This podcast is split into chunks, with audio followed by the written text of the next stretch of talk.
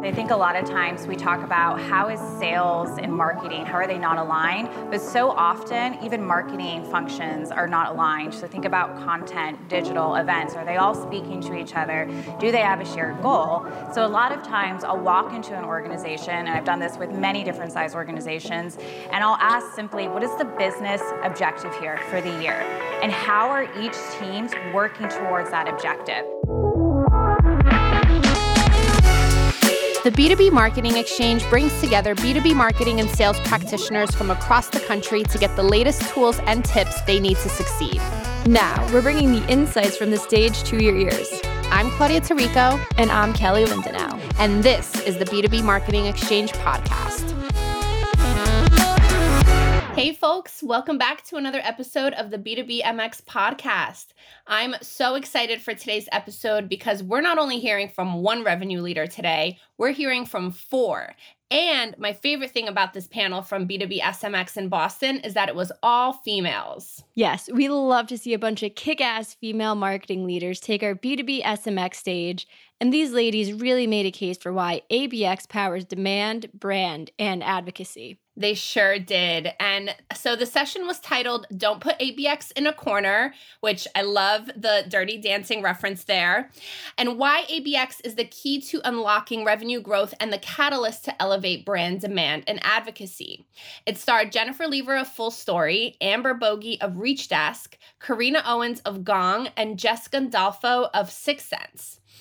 The panel, of course, all the ladies walked the audience through their experiences, struggles, and of course, those aha moments that will help take your ABX strategy to the next level and turn it into a flywheel with repeatable revenue generating results. So, without further ado, let's pass things over to the ladies. Let's play that tape. Thank you, first off, um, for everyone being here today. Um, really, really excited to share this session with you all. Um, we've got a jammed pack, uh, packed event, um, so we're going to go ahead and, and dive in. Um, so first, quick intros. I'm Jen Lever. I'm the Director of ABM and Integrated Marketing at FullStory. Hi, Amber Bogey, Director of Global Demand Gen for Reachdesk. Hi everyone, Karina Owens. I am a Senior Manager of ABM for the Enterprise Division at Gong. And I'm Jessica Dalfo. Uh, I am the senior brand manager at Slintel, a Six Sense company. Awesome. So um, let's go ahead and dive into the agenda. And this is really, I'm not going to spend a lot of time on this slide, but these are really the points that I want you all to be able to take away from this session. Um, really understanding why ABX is the glue that kind of ties your revenue flywheel together. Um, and why ABX shouldn't be siloed in that process. Um, how are we looking at giving our prospects a glimpse into what it's like to be a customer, not only initially, but also a customer for life, and the, um, the, um, the impact that ABM has on that customer journey? Really moving beyond looking at your prospects and your customers as just another logo, right? Not all accounts are created equal. Um, and really understanding where and when you need to double down on the accounts that are going to matter the most for your business. And then evolving ABM from just a top of funnel function, but looking at um, CX as the next phase of integrating a truly integrated um, ABX strategy. So, um, what I want to talk about first is kind of what keeps us up at night as, as marketers, right? We've got a series of questions on the screen here.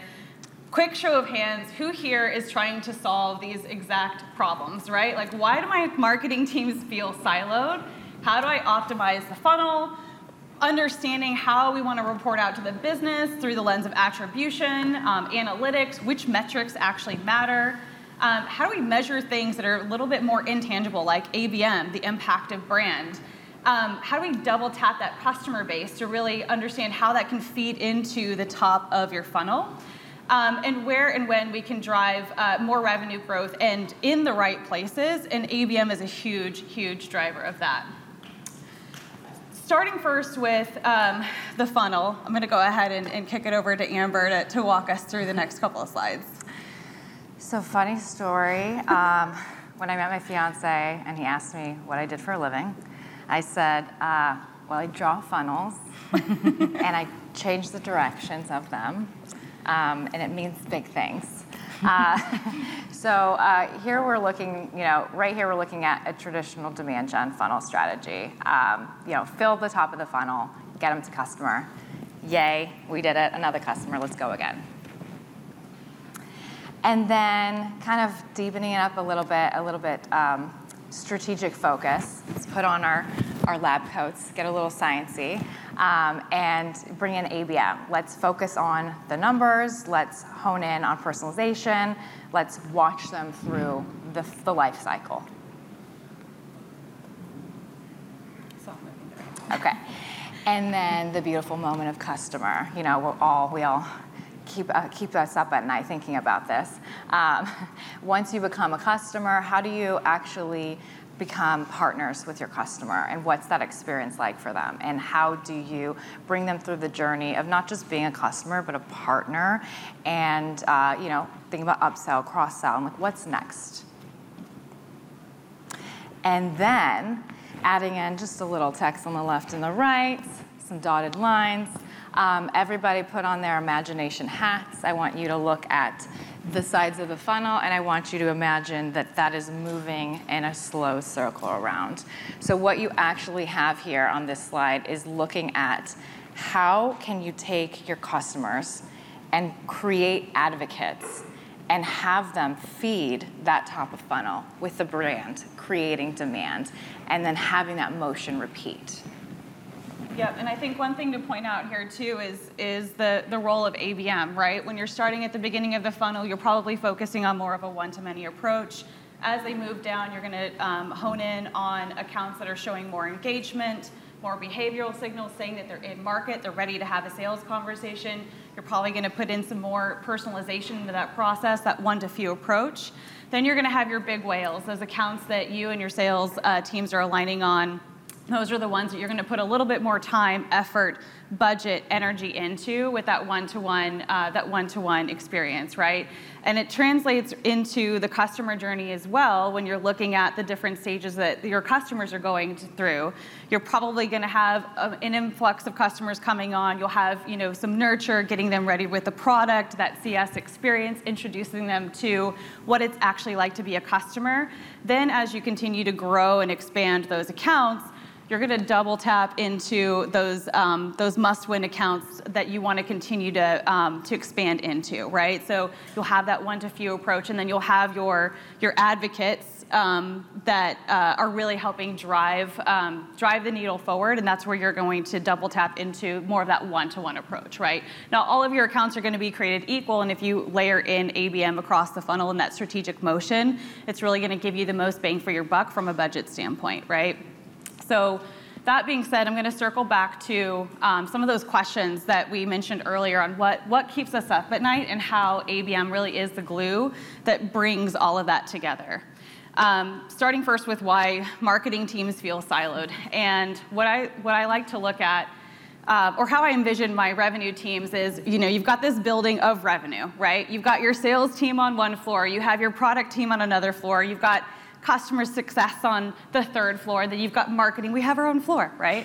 but even on the marketing team, we, are siloed there too. You've got um, events doing one thing, you have your partner marketing team doing another, you've got demand gen focusing on another strategy, content. Maybe they're getting their direction from product. Maybe they're actually aligning with demand gen, right? There's a lot of silos across the marketing team. So before we can bridge that gap with sales, we need to bridge that gap with marketing, and that's where the role of ABM uh, comes into play. Yeah, so I really liked what you touched on there because I think a lot of times we talk about how is sales and marketing, how are they not aligned? But so often, even marketing functions are not aligned. So think about content, digital events. Are they all speaking to each other? Do they have a shared goal? So a lot of times I'll walk into an organization, and I've done this with many different size organizations, and I'll ask simply, what is the business objective here for the year? And how are each teams working towards that objective. So something for Gong is we are looking to win in more enterprise deals this year. So I go to our content team as an ABM program and I say, hey, what are your metrics for this month or this quarter that align to this business metric? So I think it's so important that we're always thinking about what are the business outcomes, and that's going to help us all have one voice and one shared goal and outcome, and something that's much easier to track and report on. Yeah, and, and you know, to just kind of talk through that, uh, you know, when it comes to implementing an ABM strategy you're talking through, it's like always focus on, you know, your collaboration across the organization, but do we really think about the fact that the marketing team can be really siloed? Um, and so, you know, focusing on collaboration with your with your organization. Um, I'm a ride or die sales enablement person, and then, you know, how can you bring your own marketing team together. And when you bring in ABM, you bring in something like an integrated campaign. So let's put ABM campaigns over here for a second and let's think about all right, so normally you've got your events team running an event, they do the promo for the event, they've got their emails, they've got their ads, then you've got your content team over there thinking about their content and you know working with you know creating that content. Like what are they pushing out? Demand gens you know pushing display ads. Are they doing content syndication webinars what is the theme what is the message of the webinar there's a lot going on um, and are you all talking to each other about it now let's bring in an integrated campaign example um, now you, you, you create a seamless experience from start to finish you work with creating an ABM campaign. Hey, product marketing. What's our message? What's going on in the market? What do we need to know? Content. What do we have to support this message? And how can we build out a campaign? Hey, events. Do we have an event that we can roll into this campaign? Okay, webinar. Is there a topic that we want to bring into this? Now we have all these different touch points, and we can run all of this together in collaboration with each other. Yeah, I mean, I, I think it's interesting to, to look at marketing as as this collective function, right? And when you are trying to focus on the right accounts at the right time with the right message, how are you intersecting with your partner marketing team to figure out what their initiatives are, what accounts they're already looking at? Are they looking at the same accounts that we're looking at? How do we get tighter just as a team um, to, to really, again, drive the message home and build the pipeline, drive revenue?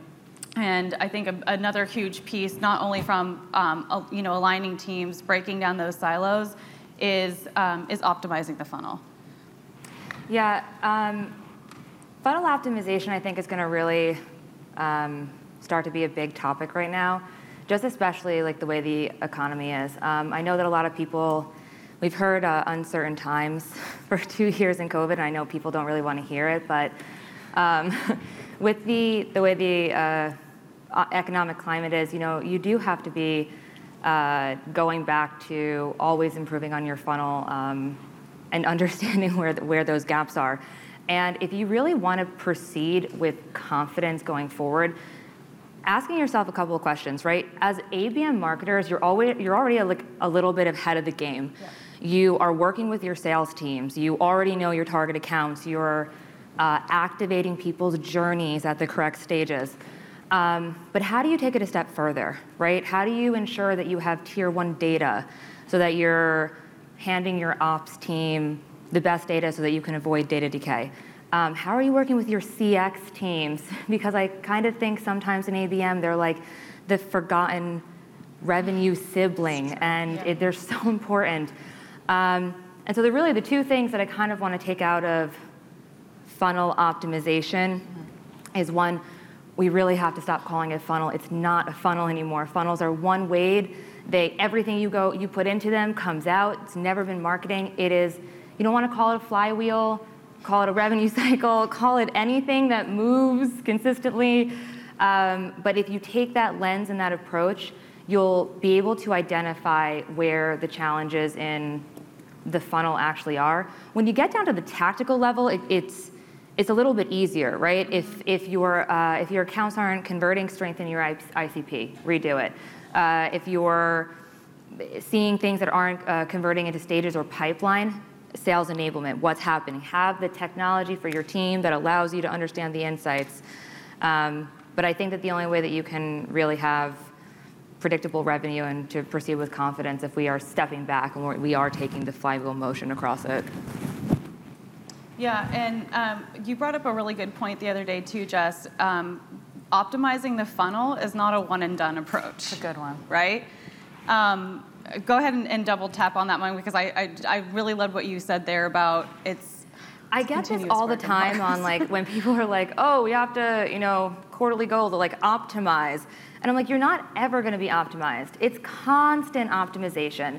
Um, it's probably the most frustrating thing being in marketing operations. Like, love that team. I don't know how they do it, but if you are not converting at 100% across your funnel and then 150% on your customer retention, then you're not in project management. You're still in optimization mode. So like, we just have to keep that ever going uh, thought process, right, across that. How can we continue like continue those improvements and where are they? Well, yeah, and as you start to bring more touch points in, into the picture, you bring more um, campaigns and tactics into the picture, you've got to identify where those gaps are. And to your point earlier, not knowing where we might be in six months, our budgets are going to be under scrutiny. So if we're not being smart about where we're spending our money and where we're putting our advertising dollars, it's going to be really easy for our finance team to say, "Oh, let me pull back a little bit." and so Yeah. the, the tighter that we can get on on that conversion strategy across the funnel, funnel not only on the acquisition side, but also on the customer side. Um, is really going to help us, you know, be better marketers, be smarter about our approach, who we're going out to, um, and doubling down on, on that message and that experience. Um, which brings me to, to the next point that we want to cover is, you know, once, once we're, you know, coming together as a team to optimize that funnel, optimize that experience, um, how are we also aligning that strategy, that content, that message to the different stages that our accounts are in, right? Um, I, I think one thing that um, we, we really need to um, kind of hone in on and, and be hyper focused on is your accounts are going to be at various stages um, throughout the funnel, right? So, for example, I'm not going to serve up a case study to an account that's showing very early behavior signals, very early intent. Um, they don't they don't know about FullStory. They don't care about FullStory. They don't care about how we drove 3x for customer XYZ, right? But based on the data that, that Jess mentioned earlier, I can understand, okay, what sort of pain points are starting to surface? How do I align my message, my content strategy, that experience to those early behavioral signals, right? Um, so maybe I'll um, maybe I'll, I'll throw out a blog or an infographic that talks to you know the top five ways to solve for problem X Y Z, right? Based on those those um, intent signals. As they start to move through the funnel, we get more and more tailored and more personalized because when they start engaging with us, we're able to pull even more data out and personalize that experience even more. Um, next to that would be once we've got them in in the journey we're, we're optimizing that experience we're personalizing that journey. How are we measuring success? How are we taking a step back to understand where those gaps are where we need to get tighter as a team where we need to get better aligned and really showing the roi um, that we're bringing to the table with with our programs? And that's where um, you know, attribution, reporting, and reporting on the metrics that matter starts to come into into the mix. So how do you get tighter on your attribution? Um, spreadsheets, analytics. Uh, I mean, we're in it all the time. Uh, you know, a, a few things to do is, is, as we kind of, you know, Karina and I touched on before. Uh, what is the shared goal? What are you focused on? Be focused there. That's what's important. Um, second is clean your data. um, you know, your systems are only, your systems and tech is only as good as your data. And I think that we all probably have had this. And I think that data is the love hate for all of us. You know, everywhere you go, you're like, oh, the data is so, you know, messy. And how do I, how do I clean it? How do I fix it? I don't think anyone actually has. No, I don't actually think it exists. And maybe new market. Um, no, but but in all seriousness, um, you know that needs to be a priority. It needs to be a focus. And you know, so focus on having the clean data and having systems and processes that work, and then visualize that data. Um, look at it.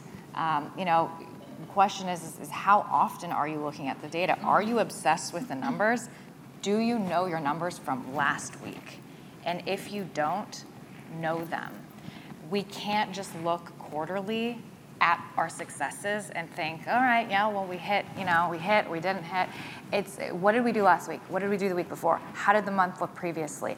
Are there patterns? Are there, you know, ebbs and flows? Like, what can we learn from this, and how can we change, improve, or remove what's not working?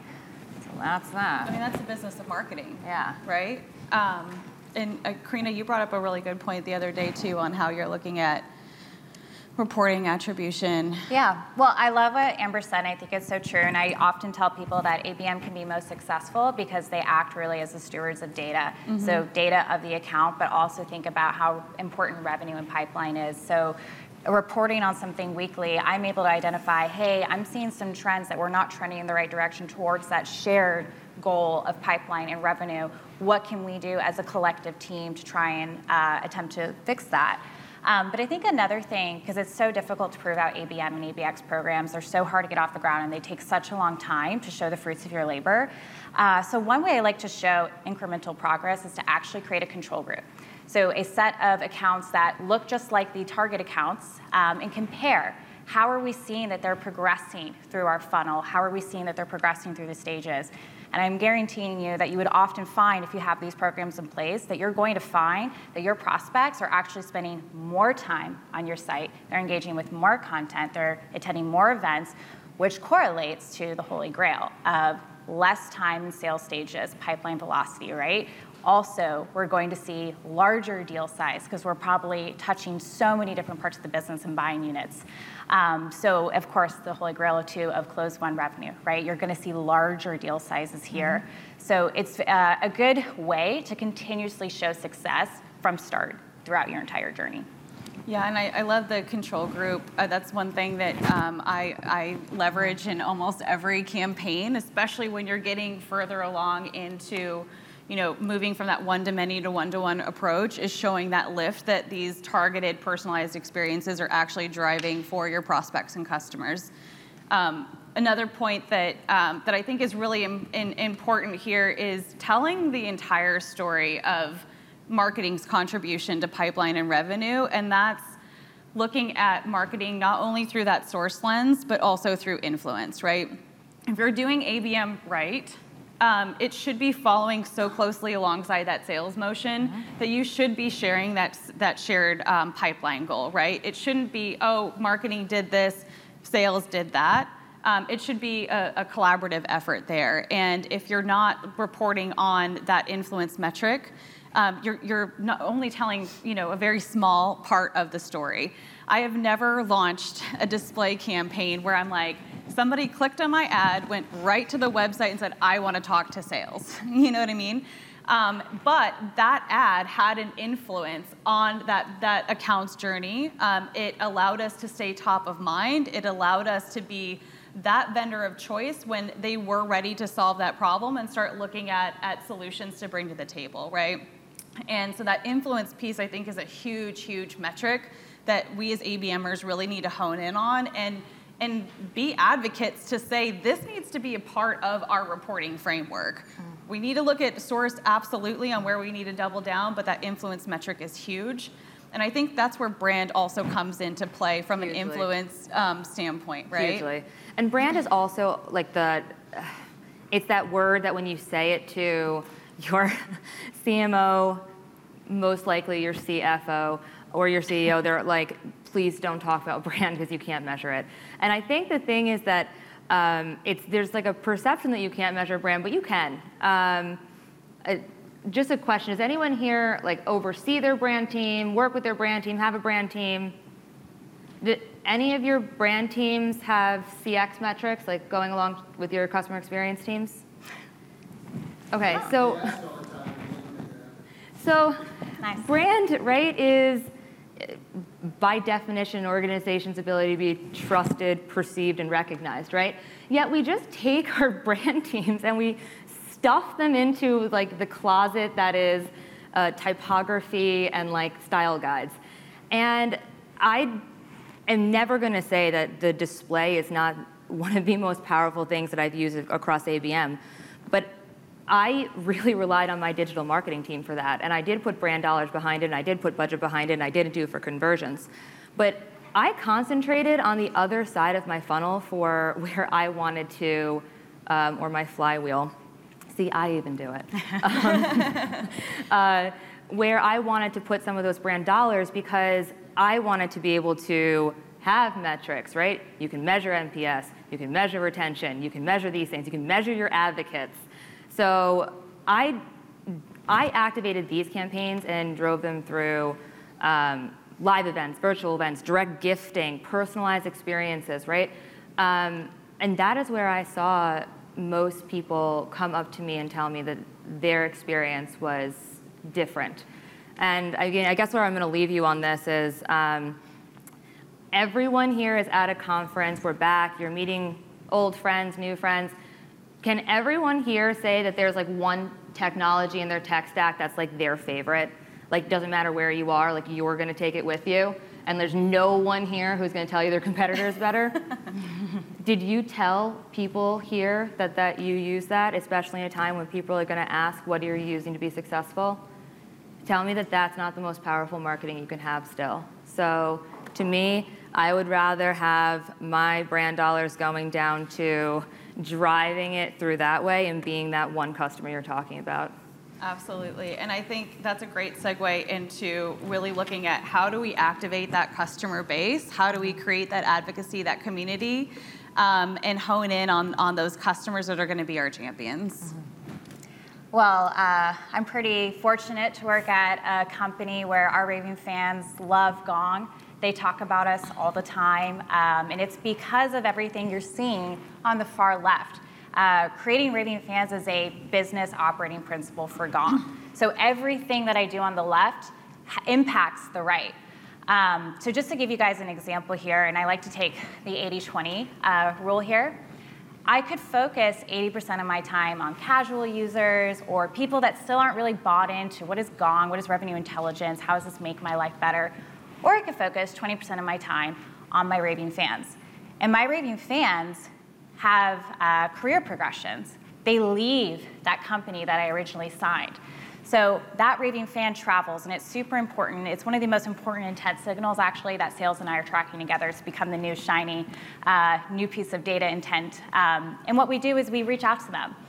And I kid you not, uh, they will reach back out to us and say, Oh my God, thank you so much for reaching out and congratulating me. We don't have Gong here, but I know we need it and we could use it. Let's get on a call. We'll walk through how we're going to pitch together to my broader team. Mm-hmm. Um, I've also had, this is one of my favorite stories, is we had a VP of sales actually write into his employment contract that they would buy Gong. I think right? we all would probably do that. yeah. we so, take our stacks. Yeah. Yes, exactly. So it just goes to show you that all your work here is never done, and leaving your customers out of the equation is uh, just a big, big opportunity you're leaving on the table. Mm-hmm. Yeah, I mean, just one of the favorite things that I, would heard in, um, in my career from a CEO years ago was something around focusing on the customer. And he said, You can keep filling the bucket with water, but if the bucket has holes, you're not going to get any more water. Mm-hmm. And then that's that's what advocacy is. That is exactly what that is. And you know, you have people moving companies, and if you're partnering and being good partners to your customers, when someone, your advocate leaves, you still have a customer because you're working with them. And when your advocate leaves again, you've got four customers. And I'll just leave, the, like, finalize this with um, I'm not uh, passionate about customer advocacy because I'm a marketer. I'm passionate about it because I'm a success story. Yeah, um, I think that, I mean, when I was looking for my newest role, one of the questions that I asked was, what does your tech stack look like? Yeah. Because um, it needed to check off certain boxes for me, but I also wanted to understand what is the flexibility yeah. going to look like for us to continue to build that out and evolve it. Mm-hmm. And I think that that brings up a really great point is not all customers are created equal, just like not all accounts are created equal. So understanding who those champions are, um, the, the ones that are really going to help you do the selling, right? Um, that right there is, is gold. And I think that you're to you're going to want to invest more of your time, your budget, your energy, your sales team, that relationship building motion into those customers who are going to build that that that advocacy and then help build that brand presence, build that authenticity in the market, that trust that feeds back into driving demand across the funnel. Um, and that's where I really think that ABM is the glue. So when we are doubling down on those target accounts, we have those shared goals across sales, marketing, customer success, and even just within our marketing teams in terms of the strategies that we're trying to drive forward.